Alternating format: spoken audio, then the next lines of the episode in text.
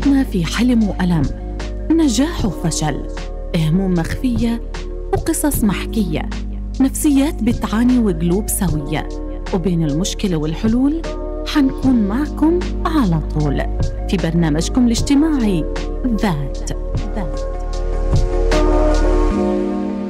يسعد مساكم مستمعي ومتابعي راديو شباب على 98 و2 FM. وأهلا وسهلا فيكم بحلقة جديدة من برنامج ذات وأكيد لكل متابعينا عبر البث المرئي على صفحتنا على الفيسبوك ومتابعينا عبر البث المباشر أيضا على الموقع الإلكتروني.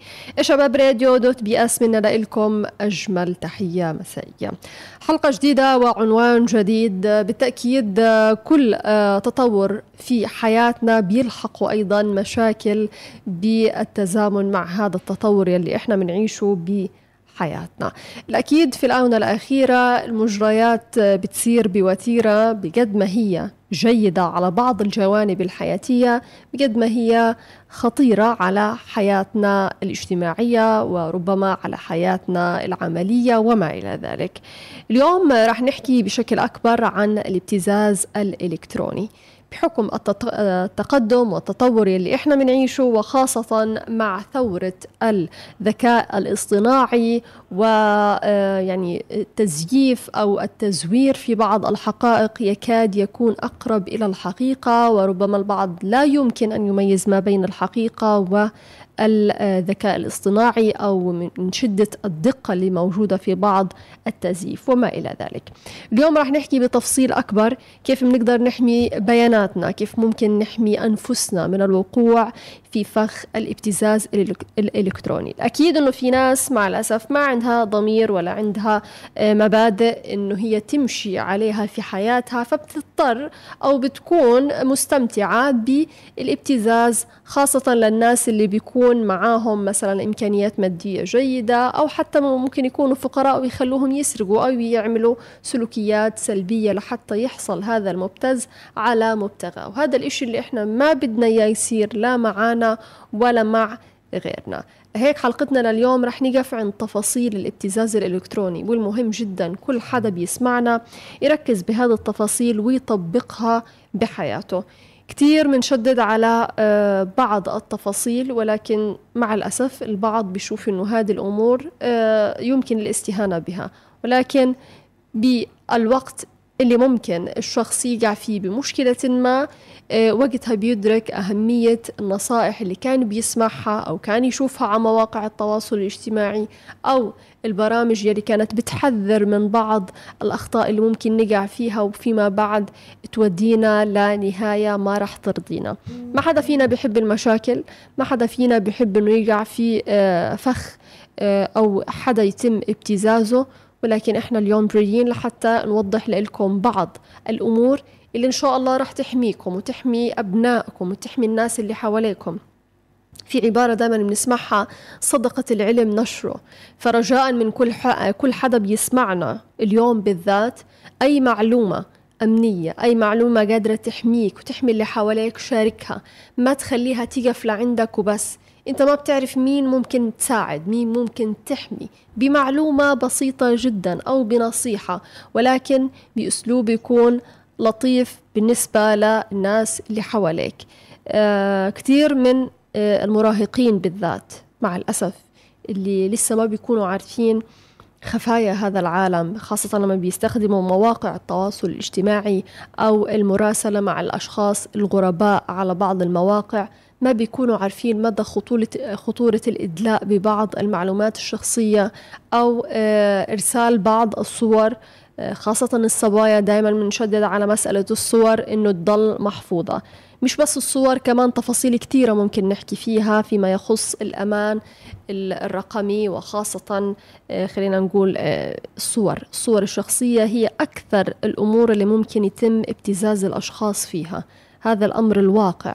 إنه معظم الناس لما بيتم ابتزازهم ما بيتم ابتزازهم لإنهم بيتعاملوا مع ناس تانيين أو بصورة عادية لا بيتم فبركة وما إلى ذلك أو حتى الصور الشخصية اللي ما بيصير إنه إحنا نبعتها لأي حدا ولكن البعض بيقع ببعض المغالطات. والغلط وارد ولكن إحنا اليوم واجبنا إنه إحنا نوجه أبنائنا وبناتنا على الطريق الصح كيف يتعاملوا مع الناس وكيف يحموا بياناتهم. طيب الآن معي عبر الاتصال الهاتفي البشمهندس أشرف مشتهى المختص التقني في أمن المعلومات. يسعد مساك. حياكم الله تعالى أستاذ كريمة. أهلا فيك. يعني بالبداية آه، المهندس أشرف إحنا بنحكي على آه، بياناتنا.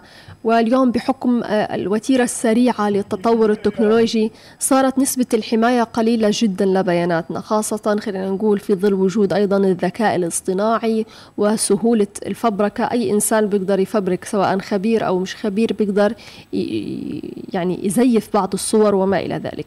خلينا في البداية نحكي عن حماية بياناتنا الشخصية على أجهزتنا الخاصة سواء الموبايلات أو حتى اللابتوب. كيف بقدر أحمي بياناتي الشخصية؟ يعني بداية بارك الله فيكم على طرح مثل هذا الموضوع المهم جدا جدا وغاية في الخطورة. فليش إحنا بنتكلم إنه مهم وغاية في الخطورة؟ مش نتيجة التهديدات اللي بتنشأ عن سوء الاستخدام.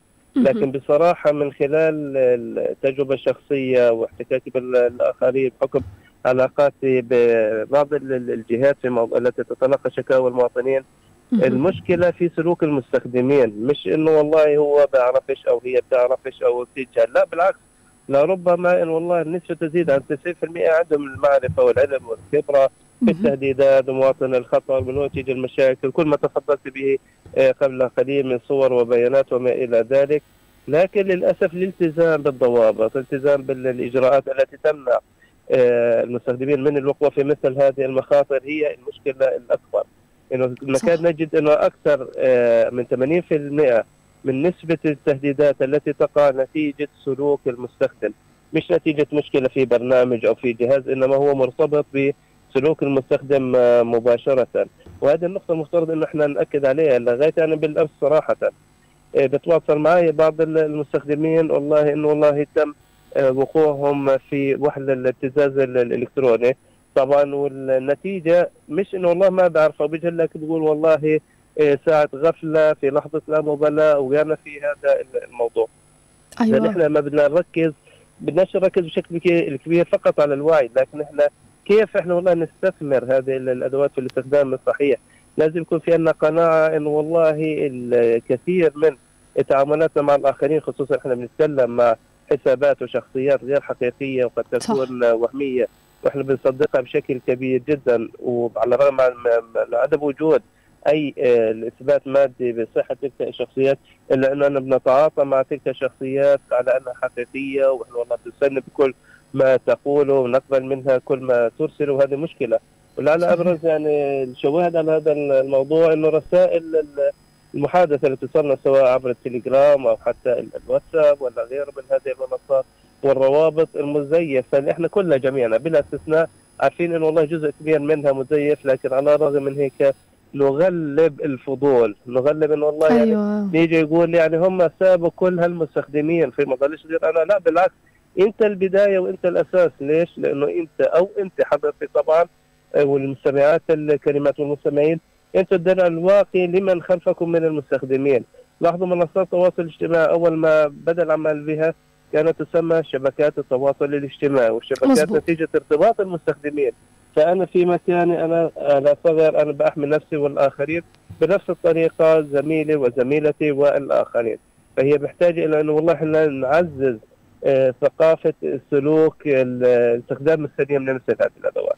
حلو كتير. يعني سلوكنا الصحيح في هذه المواقع أو باستخدامنا لهذه المواقع راح يجنبنا تقريبا خلينا نقول 90% من المشاكل اللي ممكن إحنا نتعرض لها فيما بعد. بالضبط بالضبط صحيح. إذا أخذنا بعين الاعتبار كافة الإجراءات والحماية وسائل الحماية اللازمة وهي بسيطة جدا مش محتاجة أنه والله تكلفة كبيرة جدا لكن إذا كان في عندي قناعة بها ابتداء ومعرفة في كيفية استخدامها ومتى أستخدمها وكيف أستخدمها. أيوه، يعني لو يعني من خلال عملك أو مهنتك أكثر المشاكل أو أكثر الناس اللي بيقعوا بهذا الفخ من أي فئة عمرية؟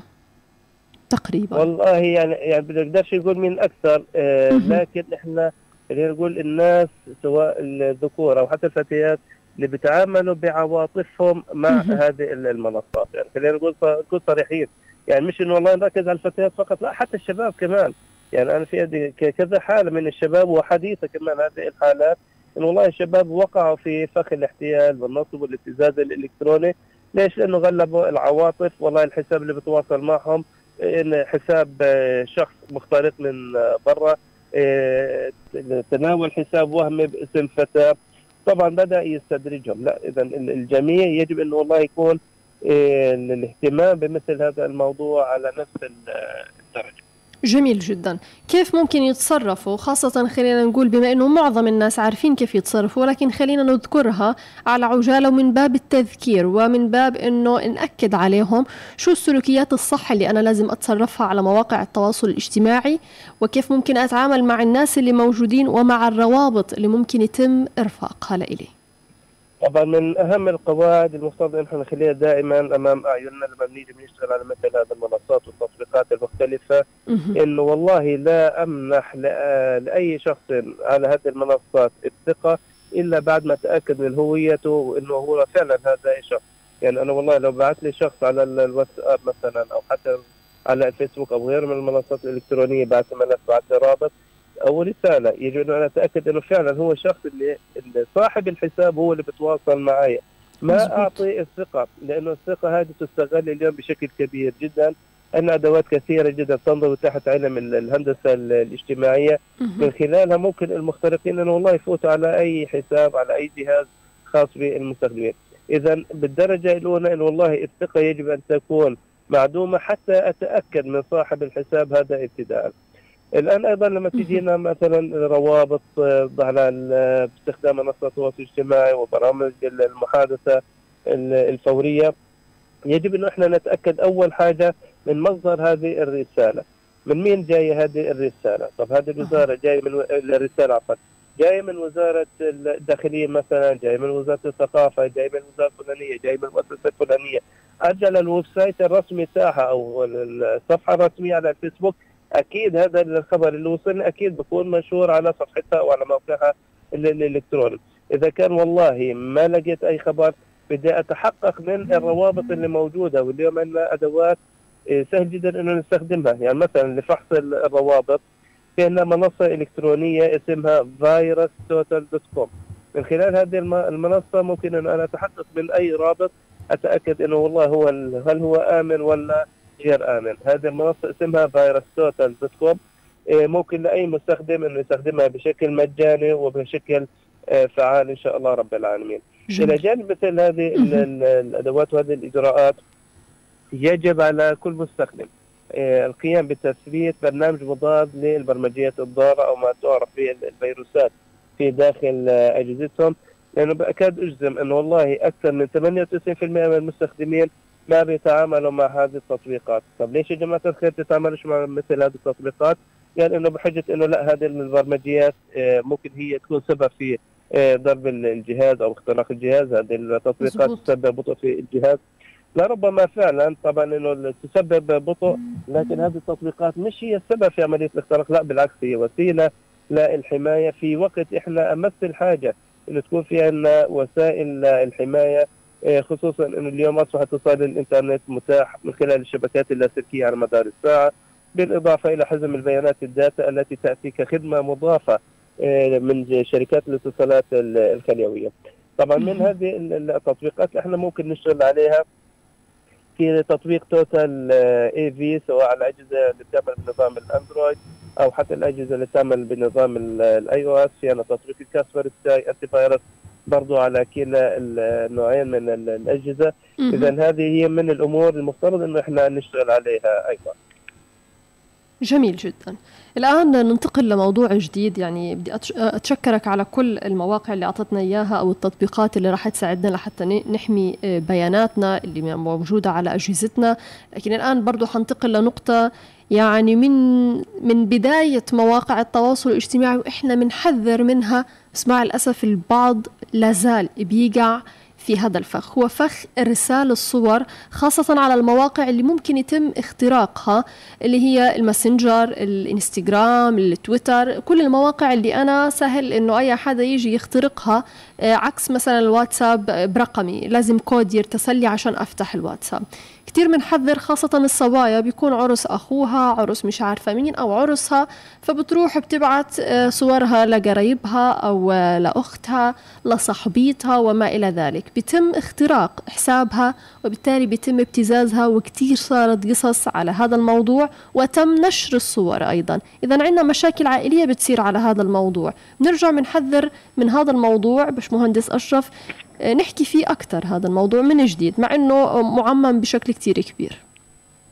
أه لو ظل الموضوع على قد إنه صور يتم تبادلها ويتم ابتزاز الآخرين من خلالها يقول المصيبة كانت أخف لكن اليوم مع تطبيقات الذكاء الصناعي الاصطناعي للأسف يكفي إنه والله يأخذوا رأس المستخدم ذكر أو أنثى يقوم بتوليد وإنشاء فيديوهات عفوا لا أخلاقية إباحية طبعا اللي بيشوف الفيديو هذا بيصدقه للوهلة الأولى لأنه طبعا هذه المخرجات تطبيقات الذكاء الصناعي الجودة بتاعتها عالية إلى حد كبير. اذا إحنا الخطر مش فقط على قد الصورة اليوم لا بالعكس بنأكد إنه الخطر بيتعدى إلى والله إنشاء الفيديوهات المختلفة وهذا طبعا ضررها أكبر بكثير، ليش؟ لأن والله كثير من المستخدمين اليوم نعم. ما بيفقهوا أو ما عندهم إمكانية إنهم يفرقوا ما بين الفيديو الحقيقي والفيديو المزيف وإحنا للأسف نعيش في مجتمع بيصدق انه والله نمسك صورة ولا نمسك مقطع فيديو وننشر حال الناس المستخدمين هذول آه، بدون ما ناخذ بعين الاعتبار آه احترامهم والحفاظ على خصوصيتهم. والله إنه إحنا آه نغدق على مثل آه هذه المواضيع يعني باش مهندس أشرف. نعم. بدنا بدنا نكون إحنا واعيين لمخاطر هذه الصور ابتداء. دائما ما ننبه أنه يا جماعة الخير اليوم بالضرورة من المكان إنه ما نحتفظ بأي صور أو مقاطع فيديو داخل جهاز الموبايل أو حتى أجهزة اللابتوب والحاسوب. ليش خوفا من انه والله نخترقها طب ممكن يجي أه. زميل أو زميلة تقول طيب أنا يعني مثلا طالع كنت في مناسبة عائلية كنت في طشة في كذا في كذا. طيب لا مانع انه إحنا نحتفظ بهذه الصور. لا مانع انه إحنا نحتفظ بهذه الصور في داخل جهاز الجوال لفترة مؤقتة؟ ونقوم بنقل هذه الصور باستخدام فلاش أو حفظها على آه، محرك الأقراص خارجي نعم. حفظا. على هذه البيانات من الوصول أو الاختراق وغيره من هذه الأمور. أيوة. طبعا هي يجب أن إحنا نأخذها هذه كلها بعين الاعتبار والمصيبة الأكبر أيضا في هذا مم. السياق إن اليوم هذه الصور بيتم تخزينها على المساحة المساحة السحابية لكل واحد فينا على جوجل Drive أيوه للأسف مزبوط. كثير كثير من المستخدمين بيجهلوا انه والله مثل هذه الصور وهذه البيانات بيتم حفظها. ومش هيك بس أيضا ارشفه محادثات الواتساب. للأسف بيتم بشكل تلقائي الاحتفاظ بقواعد البيانات هذه على المساحة التخزينية لحساباتنا على الجيميل. والمصيبة الأكبر خصوصا الفتيات. أنا بدي اركز في هذه النقطة على آه، أخواتنا الفتيات في موضوع آه، حسابات وعناوين البريد الإلكتروني. للأسف بلاقي كثير من الفتيات انه والله بتيجي بتشتري جهاز آه، موبايل جديد بتروح للشركة أو المتجر اللي اشترت منه الجوال تيجي تقول له إنه نزل لي تطبيق الفلاني والفلاني والفلاني. طبعا آه، اخينا بحسن نيه أو غير حسن نيه بيكون بيروح بشيء حساب بريد إلكتروني مع كلمة المرور بشكل افتراضي خدمة مزامه البيانات موجودة. اختنا الكريمة تأخذ الجوال بتتصور والمحادثات وكذا وعارفين إحنا طبيعة المحادثات. وهذا الأخ من في متجر البيع طبعا بيطلع على كل صغيرة وكبيرة بتم تخزينها بشكل تلقائي على هذا البريد. اليوم الأصل إنه البريد الإلكتروني وهذا نؤكد عليه. ودائما ما نؤكد عليه إنه حساب البريد الإلكتروني هذا يجب إنه ما حدا يعرف كلمة المرور سوى صاحب آه هذا الحساب. يعني هذه كارثة كتير كبيرة وممكن يعني إحنا عارفين خصوصية صور البنت بالذات في مجتمعنا. إحنا مجتمع محافظ ومجتمع إسلامي لا يقبل بأنه البنت تطلع بصورة آه، غير لائقة. فلما يكون كل صورها وبياناتها موجودين عند هذا الشاب أو هذا البائع فبالتالي مين ممكن يجي يصدق إنه البنت فعليا ما أرسلت هدول الصور؟ لأنه صور كتير شخصية ممكن يكون خاصة خلينا نقول في المناسبات. وكلنا عارفين المناسبات وإيش اللي في المناسبات. فبالتالي إحنا اليوم أمام مشكلة اجتماعية أو معضلة اجتماعية حتكون أمامنا من ناحية الذكاء الاصطناعي اللي نسبه إنه أنت تكتشف الحقيقة من الزيف فيه شبه صفر. فبالتالي الحقيقة تلغى بسبب الذكاء الاصطناعي. وعندنا مشكلة تانية أنه خلينا نقول عدم إدراك بعض آه، المستخدمين أو الزبائن اللي بيشتروا الأجهزة بأنه البريد لازم يكون خاص في أنا. فبالتالي يعني من خلال عملكم كيف بتقدروا تكشفوا أنه خلينا نقول مثلا الصور المفبركة بالذكاء الاصطناعي؟ كيف بتقدر تجزم أنه هذه الصورة حقيقية أم غير حقيقية؟ خاصة لما إحنا نكون أمام مشكلة وإحنا عارفين الحرارة أو الغيرة اللي بتكون موجودة في مجتمعنا ومعهم حق لأنه هذا شرف بالنهاية. طبعا هذه الإشارات يعني بحاجة إلى أنه والله دقة ملاحظة نوعا ما. آه، خصوصا الناس المتمرسة في هذا العمل. عفوا. نعم. وعندها قدرة على تمييز الصور المفبركه يعني من خلال ارتجاج بسيط في الصورة اختلال الألوان آه، في مكان معين من الصورة آه، عدم انسيابية شكل الصورة وجود خطوط مكسرة.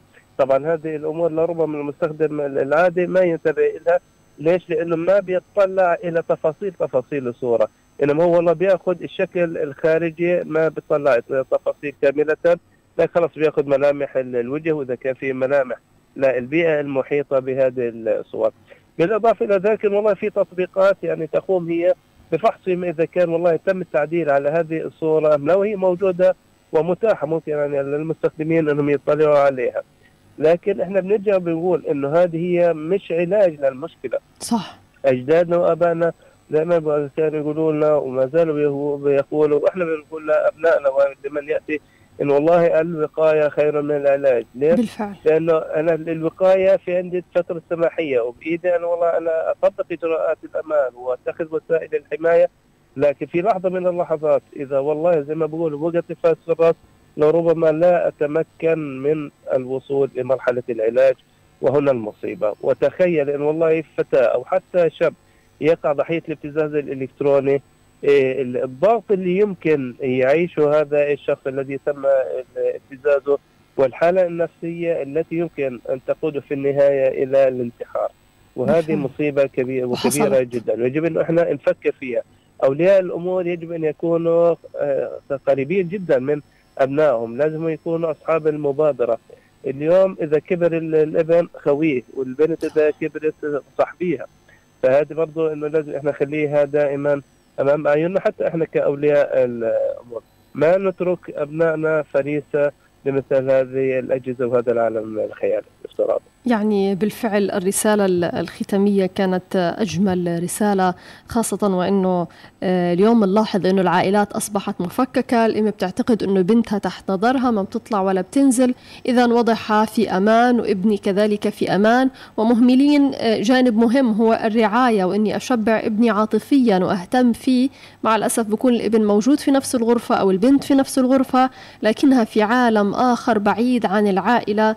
وأنا بدي أتشكرك كثير على الرسالة اللي حكيتها في ختام هذا أقل الواجب ونأمل ونأمل ونأمل ونتمنى. أكيد. على أولياء الأمور والآباء أن والله يعوا لمثل هذه المخاطر قبل وقوع أبنائهم في شرك هذه التهديدات لأنه إذا والله وقعوا ربما لا يتمكنوا من إخراجهم من السالبية بالفعل. إن شاء الله في ميزان حسناتك المهندس أشرف مشتهى المختص التقني في أمن المعلومات. شكرا كثير لك على كل المعلومات اللي زودتنا فيها والنصائح. وأكيد دائما وأبدا بتكون رسالتنا للأهالي. ليش يا جماعة؟ لأنه البنت لو إنه هي قريبة من أمها أو قريبة من أبوها أو من أخوها أو من أختها يعني أنا دائما بقول لو شخص واحد قريب جدا. منا في العائلة راح يحمينا بنسبة 90% من المشاكل اللي إحنا ممكن نقع فيها. كيف؟ يعني البنت لما تكون موجودة على مواقع التواصل الاجتماعي وأجا حدا يحكي معها أو يتواصل معها وشعرت لوهلة أنه هذا الحديث آه، ما بيصير على المجرى الصحيح. لو عندها حدا مقرب رح يقدر إنه يساعدها بإنه تطلع من هذه المشكلة. أيضا بالنسبة لكثير من الشباب أو حتى الصبايا اليوم صايرة في عنا قصص كثيرة خداع وما إلى ذلك ويعني قصص كثيرة وكلنا عارفين شو بيصير على مواقع التواصل الاجتماعي. أنا لو ابني وقت الفراغ تبعه معبى أنا لو ابني متميز لو ابني عامله له جدول في حياته ما رح يلجأ إنه يروح يكلم بنات الناس أو يضحك على هادي وهادي وهادي. أنا ابني لما يكون في سن المراهقة ليش أعطيه الموبايل وأنا عارفة إنه هذا عالم آه، كبير له أول ملوش آخر؟ بحر. وفي أي لحظة ممكن الروابط اللي فيها محتويات غير لائقة تظهر لابني أو لبنتي في أي لحظة. ليش في هذا السن الحساس ما أنا أروح أعوض قعدته على الموبايل اللي ملهاش أي لازمة ولا أي فائدة لإله؟ أروح أنا آه، أخليه يشترك بجيم أو بخليه يمارس آه، هواياته أو أي حاجة. المهم أعبي وقت ابني أو بنتي بحيث إنه هم يبعدوا عن هاي المواقع ومعظمنا بنقعد عليها بالساعات دون أي فائدة تذكر إحنا دائما بننوه على هذا الموضوع إنه نعبي حياتنا. لو إحنا حياتنا الواقعية حقيقية ومعبية وما في وقت لا المسخرة أو الوقت اللي فيه آه، هراء أو ما له أي لزوم ما راح نلجأ لهذه المواقع ونضيع أوقاتنا والفراغ. يا جماعة يا ريت نقتل الفراغ قبل ما الفراغ يقتلنا لأنه اللي بيخلي كثير من الشباب والصبايا يصلوا لقصص سيئة جدا من الابتزاز وغيره. هو وقت الفراغ. لو أنا ما عندي وقت فراغ ما راح أروح لهذه المواقع ولا راح أحكي مع فلان وعلان وما إلى ذلك. لو أنه أنا مشغول وحياتي معبية ما راح ألجأ لهيك طريق. إحنا ما بنلوم حدا. ولكن إحنا من موقعنا هذا إحنا مع أولادنا ومع بناتنا وبدنا نحميهم وبدنا نوفر لهم البيئة المناسبة لحتى خلينا نقول يكبروا وينضجوا بهذه الدنيا بدون آه تشوهات نفسية أو قصص في ماضيهم تضلها ندبة في مستقبلهم. هذا المهم يا جماعة ان الواحد لما يصفن بينه وبين نفسه يكون راضي عن حاله لأنه ما حدا بيعرف الثاني غير الشخص نفسه. بس ما حدا بيعرف حقيقة أي حدا في العالم. حتى لو كان هذا الشخص مقرب منك جدا. لكل شخص حكاية. طيب الآن معي عبر الاتصال الهاتفي الرائد إسماعيل نوفل مدير دائرة الجرائم الإلكترونية بوزارة الداخلية. يسعد مساك. يسعد مساكم جميعا. أهلا وسهلا أهلا فيك سيادة الرائد. يعني بالبداية سيادة الرائد إحنا بنحكي عن الابتزاز الإلكتروني وأنا بعرف إنه هذه مشكلة كثير كبيرة وتطور الحياة دفعنا لأيضا استحداث آه، خلينا نقول أجهزة جديدة في الأمن وهي الجرائم الإلكترونية المصطلح الجديد والقسم الجديد. يعني بالبداية شو الإجراءات اللي بتقوموا فيها لما يتم تقديم شكوى في خصوص الابتزاز الإلكتروني؟ بداية يعطيكم ألف عافية وكل الشكر والإحترام والتقدير لإذاعتكم الموقرة. لتسليط الضوء على أهم القضايا يلي بتخص الشباب خصوصا في ظل التطور الجديد والسريع. نعم. آه واقعة الابتزاز الإلكتروني آه بيشتغل وفق القانون. آه طبعا هي جريمة تعتبر جناية وفق المادة 291 من قانون القضاء الفلسطيني لعام 1936 نعم. طبعا هذه الجريمة تعتبر من أخطر الجرائم في مجتمعنا. لذلك إحنا لا يوجد عندنا أي تهاون مع أي شخص مبتز ممتاز. حتى ولو كان هناك واقع تنازل فيما بعد لو قدم شكوى وهناك بعد ذلك أصبح في تنازل لا يوجد تهاون بغرض التشدد لمرتكبي الجريمة لتكون رادع لمن تسول له نفسه من ارتكابها هي شغلة. الشغله الثانية مش الكل بيرضى يقدم شكوى رسمية حتى يأخذ حقه ويمنع عملية الابتزاز عندنا في عندنا ثلاث أصناف من مظبوط. صنف ما بيقدم شكوى وبيرضخ للمبتز وهي مشكلة كبيرة جدا.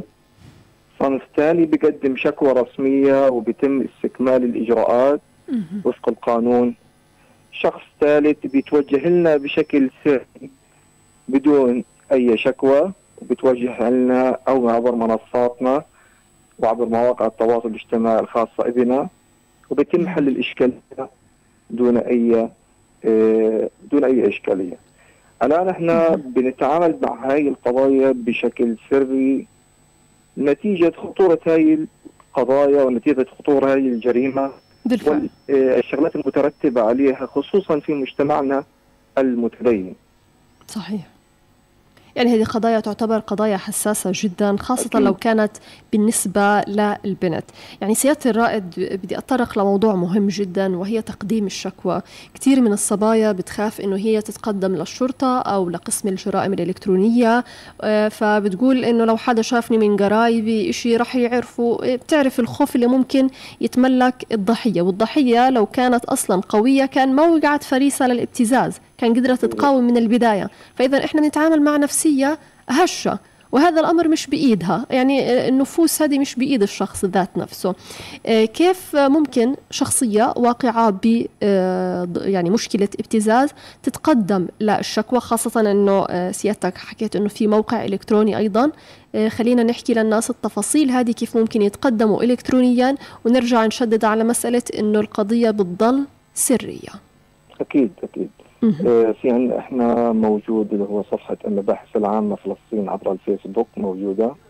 في عندنا رقم واتساب خاص بدائرة الجرائم الإلكترونية وهذا هو الرقم يلي بيتم من خلاله التواصل معنا من قبل أي شخص لديه أي إشكالية وخصوصا في قضايا الابتزاز رقم الواتساب الخاص بنا آه، زائد 970 597 66 029 هذا الرقم على مدار الساعة شغال نستقبل أي إشكاليات أي آه، شكاوي تخص الابتزاز وغيره نحن بنستقبل أي شكاوي بيتم العمل بها بكامل السرية بدون معرفة أي شخص أو أي طرف من الأطراف بعيدا عن آه، الإجراءات القانونية الكاملة بتم آه، حل هذه الإشكالية.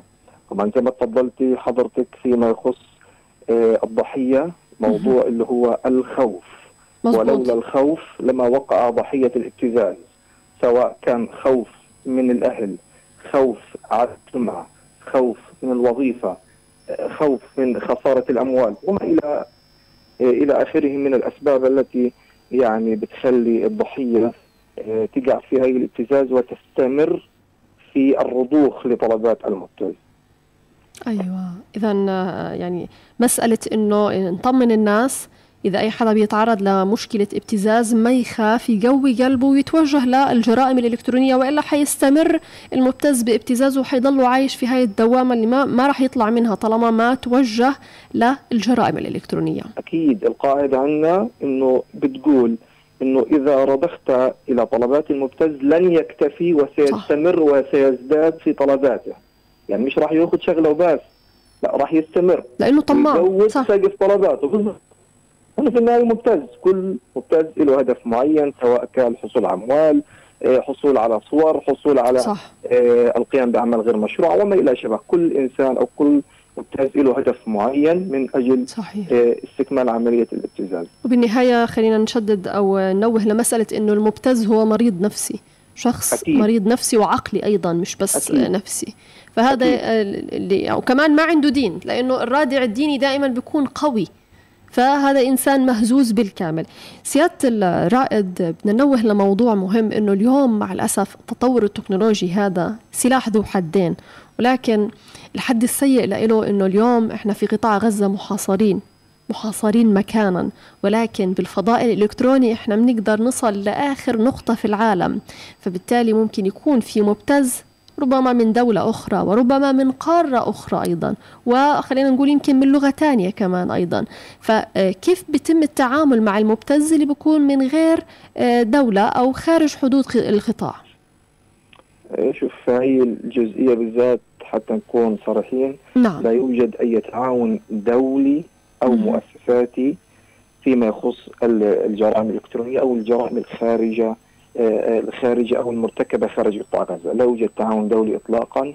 ما يتم التعامل به من خلالنا كدائرة الجرائم الإلكترونية شغلات يعني اجتهاد منا لردع المبتز في الخارج طرق ودية من خلالنا لكن بعض الناس نوجههم يقدموا شكاوي من خلال وكلاء وكيل له في من خلال يعني الدولة اللي اللي صار منها عملية الابتزاز على سبيل المثال مصر أو ما شابه أو دولة أخرى. إحنا بنوجه الناس إنه يتقدم بعمل كوكاله رسمية لأحد أقاربه وما إلى شابه. لأنه إحنا بنكون حصلنا على بيانات فنية تثبت مين الشخص اللي قام بعملية الابتزاز ولكن لأنه في دولة أخرى وفي منطقة أخرى إحنا ما بنقدر نتعامل معه. فبالتالي بنعطي هاي البيانات للناس وبنقول لهم تفضلوا هاي البيانات واحد اثنين ثلاثة.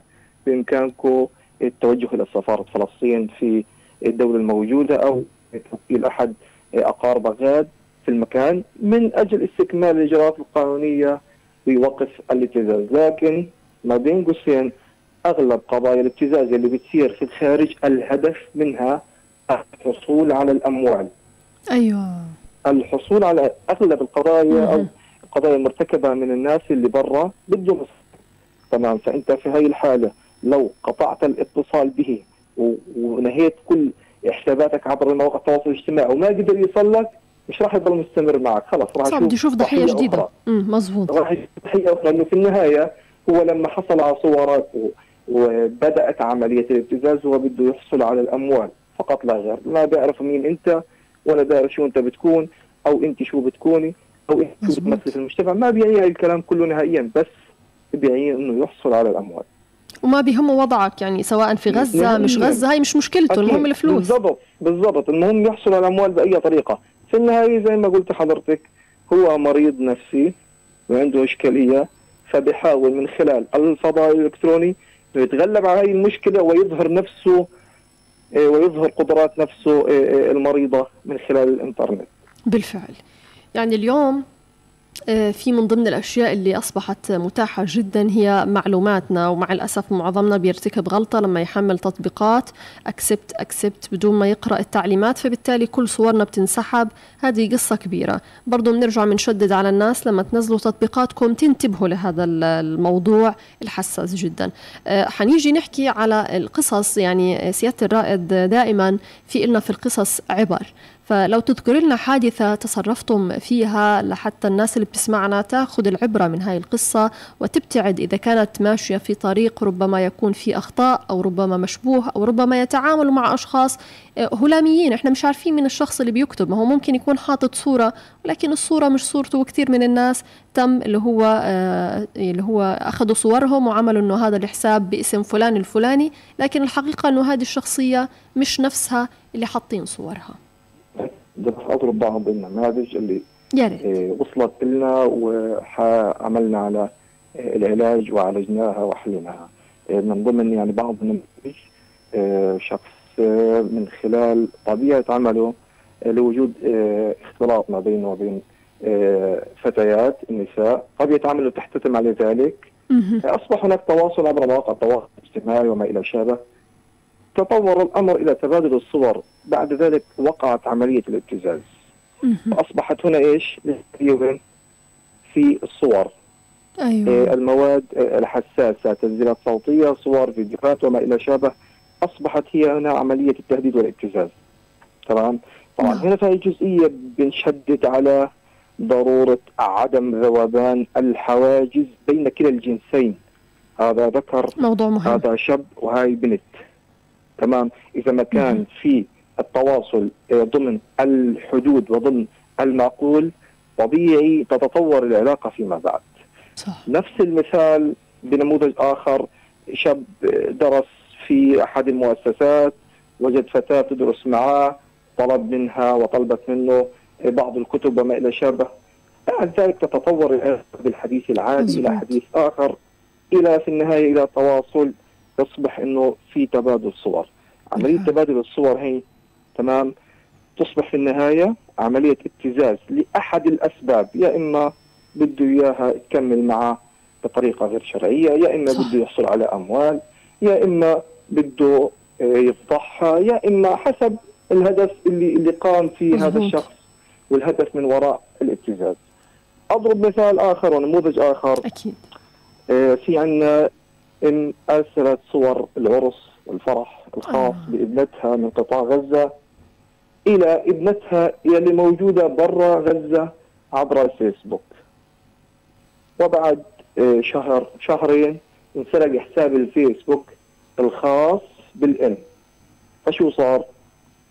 تم الابتزاز قام بسرقة الصور. الصور اللي موجودة والحصول عليها بعد ما سرق حساب الفيسبوك وأصبحت هناك عملية ابتزاز فبالتالي المفروض انت بعثت لبنتك صور عبر مواقع التواصل الاجتماعي شفتها بنتك من أجل مشاركة الفرحة مباشرة أنا احذف هي الصور ما بخليها اطلاقا لأنه القاعدة عندنا بتقول إنه الجوال أو الصور أو أي شيء موجود عبر الفضاء الإلكتروني فهو مش الي ومش ملكي الكل آه. بيشاركني فيه ملك عام يعني. طبعا. هذا النموذج اللي أنا بحكي لك فيه نموذج تكرر أكثر كتير. من مرة مع النساء الكبيرات في السن تمام أوه. وهذا ناتج عنه إشكاليات كثير صور طبعا عارفين صور الأفراح كيف بتكون أيوة. موجودة فيها صح. تمام آه صلاة طبيعي إيش إيش الوضع بده يروح يكون فبالتالي هاي مشكلة من ضمن يعني خلينا نقول احد النماذج نموذج آخر عندنا شخص يقام بتنزيل تطبيق من التطبيقات المجهولة المصدر اللي حضرتك تفضلت حكيت فيها قبل شوي. هذا التطبيق المجهول عمل على الدخول على بيانات الجوال والحصول على صور وبيانات ومعلومات وكلمات سر وما إلى شابه وبعد ذلك أصبحت هناك واقعة ابتزاز. هي بعض النماذج إحنا بنقدر نحكي فيها على سبيل المثال وليس على سبيل الحصر؟ بالفعل.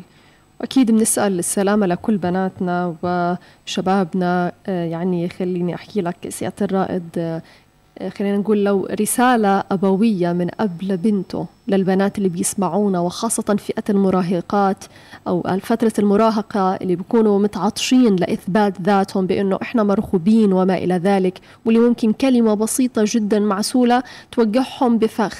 وإحنا قاعدين بنحكي على فئة بأول طلعتهم فمش حلوة الأول الطلعة تكون مشوهة بهذا القدر وتصل للجرائم الإلكترونية والابتزاز.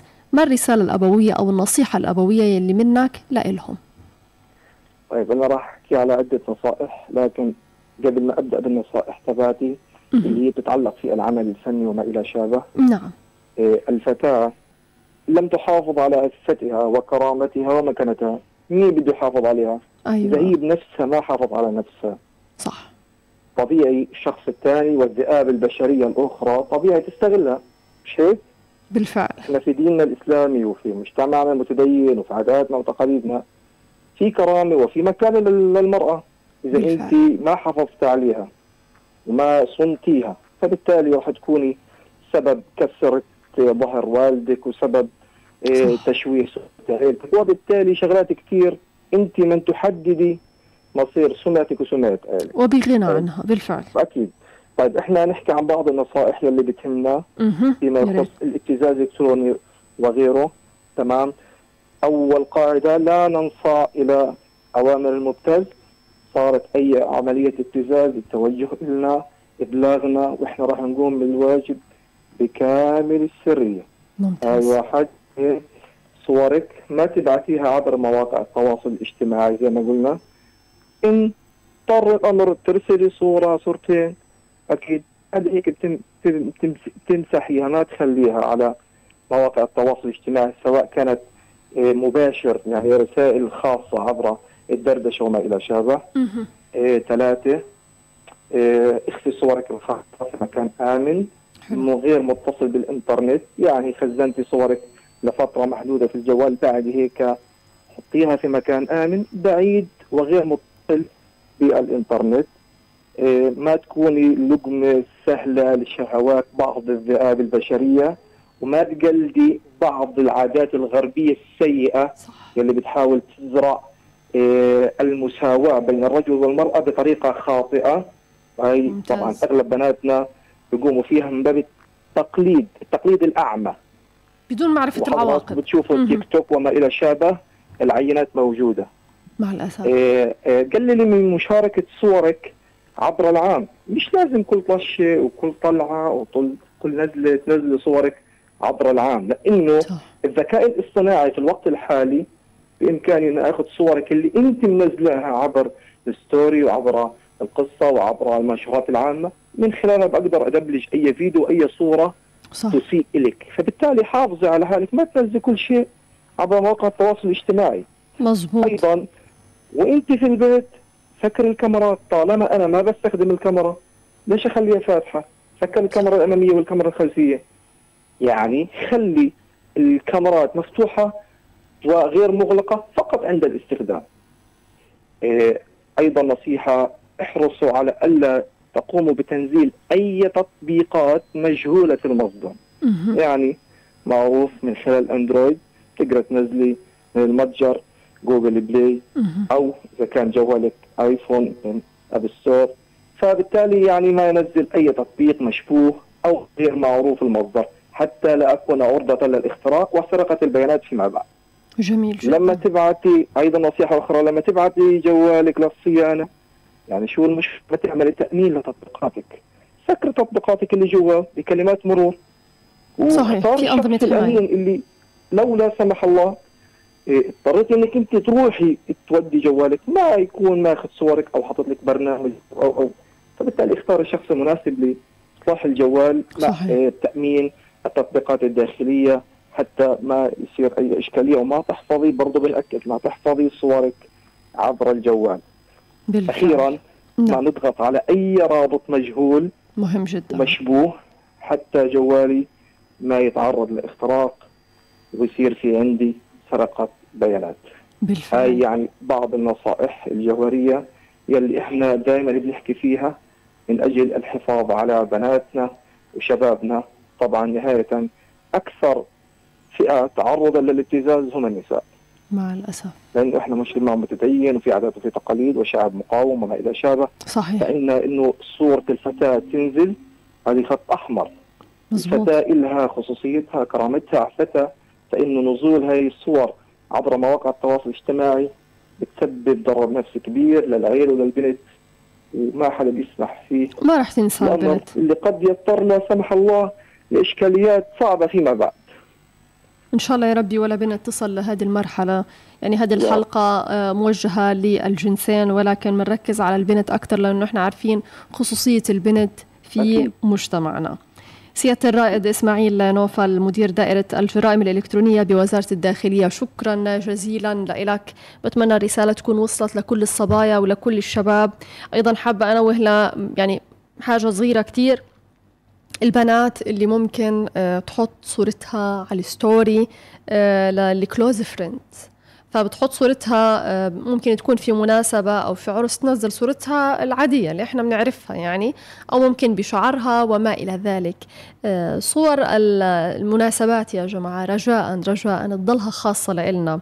هذه مسألة آه، لا يمكن التهاون فيها لا يمكن نحن نتبادل هدول الصور. كثير من الصبايا أنا بعرف أنه علاقاتنا بصديقاتنا جميلة جدا ولكن صاحبتي على عيني وعلى رأسي بس صوري بعرسي أو صوري بعرس أخويا أو عرس أختي أو مش ضروري إن أنا أشاركها لصاحبيتي لأنه أكيد صاحبيتي ربما بقصد أو بغير قصد يقع جوالها بين إيدين أخوها أو بين إيدين أي حدا فبالتالي صورتك رح يشوفها أكثر من حدا وهذا الشيء اللي أنت ما بترضيه على نفسك ولا حتى أهلك بيرضوه عليك لأنك عرضهم وشرفهم. هذه نقطة كتير مهمة. صورك آه، بدها تشوفهم صاحبيتك لما بنشوف بعض بفرجيك الصورة. آه، بنرجع بنشدد على أهمية صوركم في المناسبات. الستات الكبار كل حدا بيسمعني. ستك أمك ست كبيرة في العمر يمكن ما تكون عارفة بتفاصيل آه هاي المواقع أو ما عارفة مدى الخصوصية آه مش عارفة مدى الأمان في هذا الموقع. بقصد أو بغير قصد تلاقيها بعثت الصور لقرايبها اللي برا لاختها لا لا. فبالتالي ممكن آه، الحماية على حسابها تكون ضعيفة جدا يتم اختراقها بشكل أو بآخر. بالتالي راح نفوت في قصة سين وجيم وقصة طويلة. إحنا بغنى عنها لو أمنا حالنا بشكل كافي. وأنا بعرف إنه الستات أو خلينا نقول معظم الأمهات من فرحتها في بنتها ممكن ترسل الصور لمرت عمها لا خالتها لا مش عارفة بتضلها ترسل ترسل. هي مبسوطة بنتها عروسة ما شاء الله عليها حلوة. بس اللي بده يشوف بنتك يجي يتفضل على البيت. إذا كان برا في خاصية اللي هي الرسالة المؤقتة إنه الشخص يشوفها مرة واحدة على الواتساب لكل حدا بيسمعني بيقدر يقعد مع أمه ويفهمها هاي القصص لحتى إذا مرت عمي بدها تشوف البنت وهي عروسة أو خالتي أو مش عارفة مين تشوفها مرة واحدة وهاي الخاصية ممنوع فيها ال screenshot. يعني مرة واحدة فقط لا غير. عشان الصور.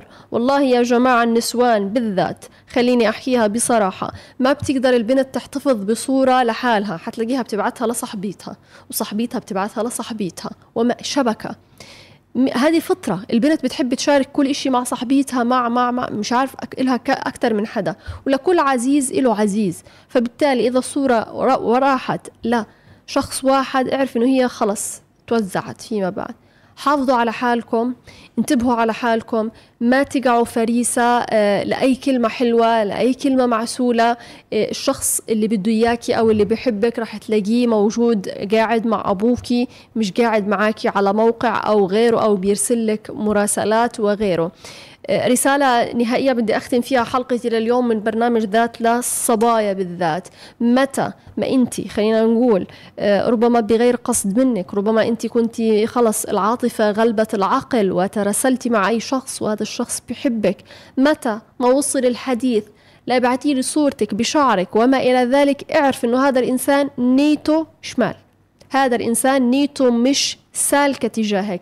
هذا الشخص بينظر لك نظرة شهوانية من الآخر. فانتبهي على حالك وصولي نفسك وعفي نفسك. أنا بعرف إنه الزمن اللي إحنا بنعيشه بس تفتحي مواقع التواصل الاجتماعي بتشوفي أشكال وألوان ومعظم النساء مع الأسف اللي بيكونوا موجودين على المواقع خاصة التيك توك غير عفيفات. فبالتالي لو أهل الشخص ممكن يعتقد إنه الدنيا كلها هيك. إنه الدنيا هيك. خلص. فيش إيه عادي تطلعي بشعرك تعملي تسوي ترسلي عادي عادي خلص الدنيا هيك. لا الدنيا مش هيك. صدقيني دائما وابدا حطوا مخافة رب العالمين قدام عيونكم وخلوها دائما حاضرة. وصدقوني ما حدا فينا راح يكون لقمة سهلة بإيد شخص مريض نفسي ومختل وعنده ضعف في الدين أو ما عنده دين أصلا. ديروا بالكم على حالكم. ديروا بالكم على أبنائكم المراهقين الأمهات الآباء. يا ريت نكون قراب من أولادنا خاصة في العمر الحساس. خلينا نعبي الخزان العاطفي لأبنائنا لحتى مش أي كلمة من برا تخليهم يميلوا لأنه خزانهم معبى لأنه الكوب الخاص بابني أو بنتي معبى فمش أي كلمة من الشارع راح تخليهم يميلوا لأنه ابني ولا بنتي مخدين الأمان الكفاية مني لو صار معهم أي حاجة راح يجوني أنا ما راح يروحوا لسين وجيم من الناس واللي ممكن يدخلوهم في دوامة تخليهم يفوتوا فيما بعد لكارثة كبيرة ونقعد في دوامات كبيرة. نهاية حلقتنا لليوم بتمنى تكون نالت إعجابكم. تحياتي لكم جميعا وتحيات زملائي من آه، الكنترول. وأنا كنت معكم من الإعداد والتقديم مروة مسلم. محبتي لكم. دمتم في أمان الله وحفظه. إلى اللقاء. في حياتنا في حلم وألم. نجاح وفشل. هموم مخفية. وقصص محكية. نفسيات بتعاني وقلوب سوية. وبين المشكلة والحلول حنكون معكم على طول في برنامجكم الاجتماعي ذات.